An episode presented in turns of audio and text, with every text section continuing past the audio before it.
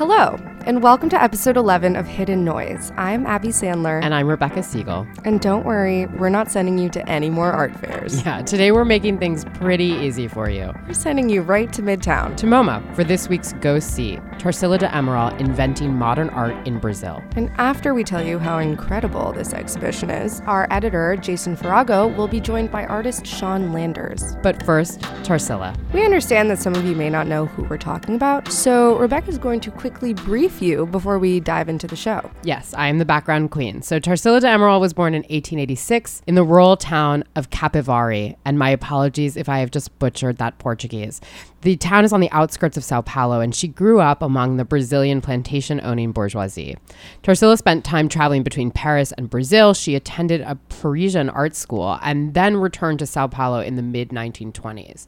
It wasn't long before she started drawing the attention of all kinds of artists, from French Cubist masters to Brazilian modernist poets such as Oswald de Andrade, who took a particular liking to her. And after Tarsila spent some time apprenticing with cubists like Fernand Léger, she traveled quite a bit with Oswald to Paris, where she had her first solo exhibition, and then to the Middle East. And some of the sketches and paintings you will see in the show were made during these trips. When the two of them married in 1926 and moved back to Sao Paulo, they spent most of their time traveling between the city and the countryside. It's in this period that Tarsila's work developed a dreamlike whimsicality. It's heavy with surrealist influence, and you can see it in a number of works. It's not subtle. However, the exhibition rests heavily on one particular work, Abaporu, which literally translates to man who eats human flesh.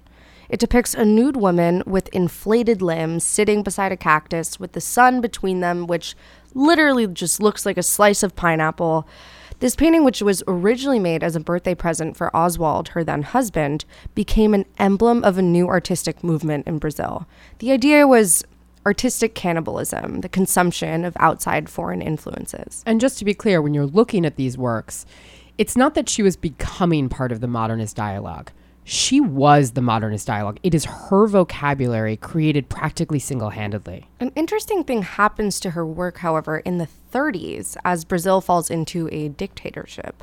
Tarsila gravitates away from the surrealist, whimsical depictions of nature and Brazilian landscapes and becomes much more socially driven. Naturally, she becomes a Marxist, like almost every artist in the 30s. You'll see this in a work called Operarios, or Workers, from 1933. When you look at the style and composition of this work in relation to the 80 works you'll have seen before this, trust me, you're going to notice a distinct difference, and it's in tandem with the sociopolitical history of Brazil. I also want to draw your attention to a couple other things. When you're walking around through the show looking at the paintings, stop and look at the various drawings that are also on display. of course, this was your favorite part. How could it not be? Did you see those teeny tiny little palm trees? I am telling you, these drawings really make a case for the power of a line. I wish I could roll my eyes at you, but it's relatively true. That woman can use a line on a four by six piece of paper, and it's very special. I'm telling you guys, palm trees, just don't forget to take note. And with the paintings, of course, make sure that you pay attention to color. Those deep greens and burnt oranges, they deserve some recognition. Any particular highlights on your end? Um, I would say to pay attention to the titles and their translations or lack thereof. I'm not going to deep dive into that because I'm not informed enough to talk about language and race relations in Brazil, but I am going to deep dive about my favorite thing about this show, which is that the show is happening in the first place. This is the first major US exhibition of Tarsila's work, the defining artist of 20th century Brazilian modernist art. And that entire school is a rich wealth of material, which was by and large neglected by Euro and American centric narratives, from our educations to our institutions. In the last five years, those narratives have been reworked and expanded to account for the Southern Hemisphere, Asia, and the Middle East. And for Brazilian art specifically in New York alone, MoMA has shown Lygia Clark, the Met Breuer has exhibited Lygia Pape, and the Whitney has shown Hélio Oiticica. This is part of a major shift that I hope all of our listeners are keeping in the back of their minds as they visit this city's shows. But we now want to draw your attention to another show going on right now a little further uptown at Petzel Gallery. Yes, Sean Landers, a Yale alum whose work was just on view at those art fairs we sent you to. His irony and wit is pretty unparalleled. And since we were lucky enough to get Landers in the studio to speak to our editor, we will now turn the mic over to them. Jason Farago with Sean Landers. Sean Landers, thanks so much for joining us. You are a painter, though also somebody who works in sculpture, occasionally performance, a writer as well, and if you encountered your paintings sort of all at once in the form of a retrospective or in the form of a Google image search, you might see discrepancies in style that might be difficult to initially explain. Paintings that are covered in text versus figurative paintings, often with a surrealist bent. Maybe I could just ask you about historical surrealism first, because surrealism certainly has had a bad rap sometimes in the art history of the last 30 or 40 years. It's seen as, as not contributing to the somewhat plodding official story of art history in the 1920, uh, from the 1920s and 30s on to the alleged, you know, triumph of American painting that you might see when you go to MoMA and you look at the official story. And I wonder, when you were younger, was surrealism, or when you were starting out as an artist, was surrealism, people like Magritte, were they quite influential to you, or were they people you discovered later? Later, in fact, I don't think I really well appreciated Magritte until much later. And it wasn't until I saw his Vache period so you should um, just explain a little bit. These Vache period ones are not the ones that are similar to the most famous ones of, say, the ma- the man with the bowler hat and the apple in front of him, or the period of clouds. Yeah, they're very different. In fact, they were done basically in a one year period, which spanned, I think, part of 47 and part of 48 and it was it was basically a fuck you show to Andre Breton and the Paris art scene because he had been the world's preeminent surrealist, and he was ignored by the central art city and the central, you know, the opinion makers in that city. So he, he was finally invited there, and he wanted to just give them a, a kind of a fuck you show. And it was a brilliant show. He was unshackled from his sort of tight renderings and things like that, and he just. Uh, you know, sort of held the back of the brush rather than choked up on it and uh, swashbuckled a little bit. And and uh, they were really he was trying to make bad paintings. And in so doing he, i think he made his best painting. We've seen in the art world over the last couple of years these sort of retrospective 90s shows. There was one at the new museum two or three years ago. There was another um, in new jersey. And now the 1990s the early 1990s in particular is being mythologized in a lot of ways. Um, for people of a younger generation, the 90s often look like the last good moment. At this moment in your career, did you think that there was a kind of um, there was an excitement, or is it is that all just so much uh, uh, rose-colored glasses looking back? It's both. Um, what it felt like at the time was um, I just really needed to make that work. I was going through a personal thing that just, you know, whenever you're going through a really, you know, a strong personal thing, which I was at the time, you just sort of like everything else peels away and you get just like, I'm just going to make the thing I want to make and I don't give a shit. So I was doing that. And that just sort of happened right at the same time where this art market crash occurred. And it was just also the same time where the sort of grunge thing started. Right. And so, um, and, and there was this, you know, sort of loosely defined abject thing going on as well. But um, the influence of Mike Kelley and Paul McCarthy, that generation, I guess. I don't. I wouldn't say influence because um, uh, maybe, but I I was there too. Right. So I I wasn't looking at it that way. So um, I was just I don't know. I was just I was really reacting to you know the first kind of art things I you know, the first kind of art I made when I was, you know, I come from a, a, graduate school. I had a massive studio. I was making giant sculptures. I have a, now a small studio on the Lower East Side, and I'm trying to make those giant sculptures small. And then I'm keeping an eye on what's going on in the East Village, thinking like, how do I be a part of that dialogue? And I said, fuck it, I can't be a part of that dialogue. And then I just sort of got real with myself. And I always have wrote since you know since puberty. It was my my go-to form and um, whenever I was in stress, I would just sit and write, right. and I'd feel better. And then this was a moment of stress mm-hmm. for me.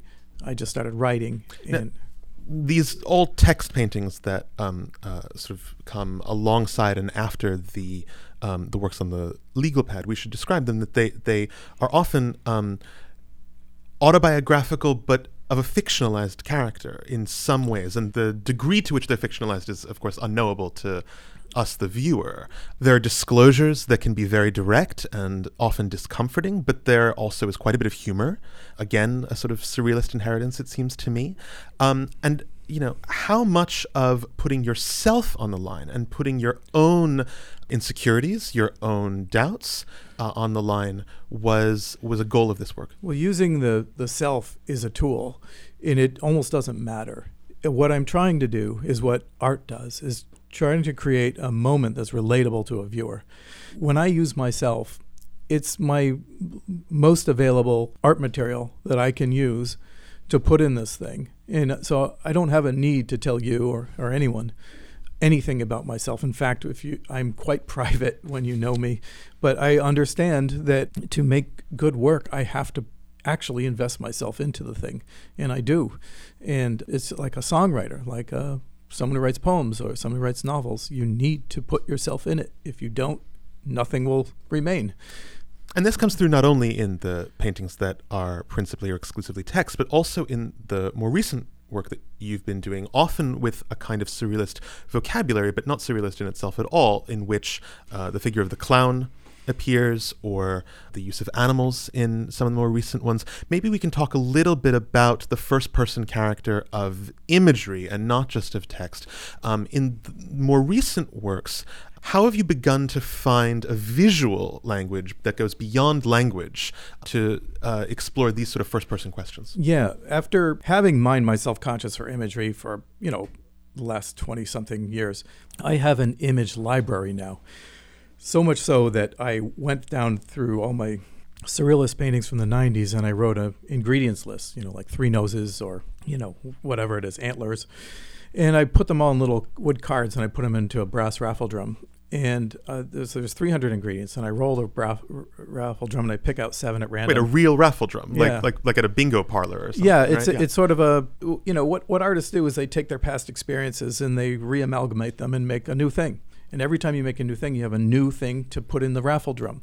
So the raffle drum is the head. So I'm trying to make a head that lasts way beyond me. So my the potential for more artworks for me will outlast me forever because th- you know, I think the unique combinations of these 300 cards are about a trillion more than paintings could be made. So this thing exists and I love its potentiality. I love it's like this you know, I'd love to do a show someday where I invited a whole bunch of different artists to take seven and ma- try to make something of it. So from your own subconscious, but, but they can be processed or they can be um, well, added together in ways right. that you couldn't possibly foresee. Yeah, but a couple of things here. As soon as I pick seven, I don't like the seven. So, so, the big, so if that's a small brass raffle drum, my head, the bigger brass raffle drum intervenes and right. I redo it.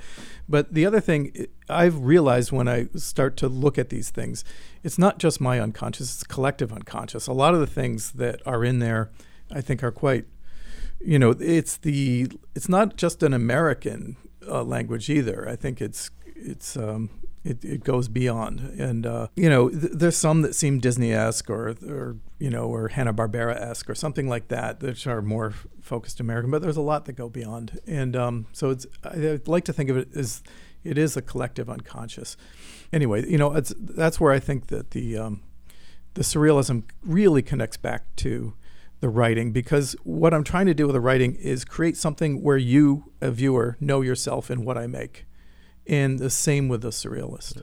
One of the themes that comes up a lot in, in the paintings is the, the image of a sailor or, or of an explorer. Um, yeah. And the sailor um, who uh, can sometimes have a kind of, you know, shiver me timbers, sort of uh, a long beard, pipes, but can also be in a more mocking way, often with a clown nose. Um, this seems to me, I wouldn't want to call these self portraits at all, but they do seem to have some kind of echo of the. Um, of the other work with the writing, that there's a destination unknown. Uh, the quest uh, is one that you have to undertake, and yet there's something a little bit silly, possibly even doomed, about this exploring right. enterprise. Is that well, right? It's perfectly right. Yeah. Um, I am at once honoring the life to what it is to go through life as an artist and also making fun of it. A little background the clown is a symbol and the chimpanzee is a symbol. Early on in my writing, when I was trying to figure out how to get images in, I noticed that my extemporaneous writing was cyclical. It was self-aggrandizing, then self-effacing, over and over and over again. I'm the best. I'm the worst. I'm the best. yeah, I'm the worst. over and over and over again. That's when you read it. Like, what's this guy saying? He's saying he believes in himself and he thinks he might be good, and then he doesn't believe in himself and he thinks he sucks and you should shut up. So I was like, God, I'm just saying that over and over again. So rather than say it over and over again, I started. I gave the self-effacing, the clown, and the self-aggrandizing, the chimp, and they become symbols that run right through my artwork till till today. Wasn't so there actually a chimp that was in your studio? yeah, I hired a chimp to come portray me in my studio and made a video of it. Yeah, and so you know, I've painted enough clowns, you know. But anyway, so that the I think the show that you're referring to is 2011 at Petzel, and there I have this clown and from young boy to very old man. With lots of symbolism of beginning and end in every painting, but he's on a boat, and that's the journey through life. And what is is a journey of life through of the stream of consciousness, which has been the backbone of what everything of, that I do. And um, so it was doing that, but it was it was also it was like I try to do them just a little bit bigger than life size Right. to heroicize the, the the fool. So it is at once it is that one thing of saying like you know I admire this journey through life as an artist that I'm doing, but I also am you know I see the folly in it. I see you know how silly it is to be an artist, and you know I both I wouldn't say love and hate it, but I, I'm both proud and sort of ashamed. You know? And I guess one of the things I admire about your work, and I could maybe wrap up by asking you this, is the sincerity of both the ambition and the sincerity of the embarrassment. And I suppose that one thing I see a lot in um, in the art of younger figures is a certain reticence, both about ambition and about embarrassment. And I guess what I might want to ask you is this question about sincerity. You were talking about paintings that have endured for three, four, five hundred years. Do you believe that paintings today can endure for three, four, five hundred years? And should that be the ambition of every artist? Maybe I could ask you a little bit about the the the afterlife of this work and about what an artist today can expect in a in a world where not only the encounter with paintings today has changed, but the historical view on them has changed as well. It's it's unknowable, but when you just think of the structure, you know, I don't know whether my work will survive. When you think of the structure, what preserved these paintings? It was oftentimes the church, right?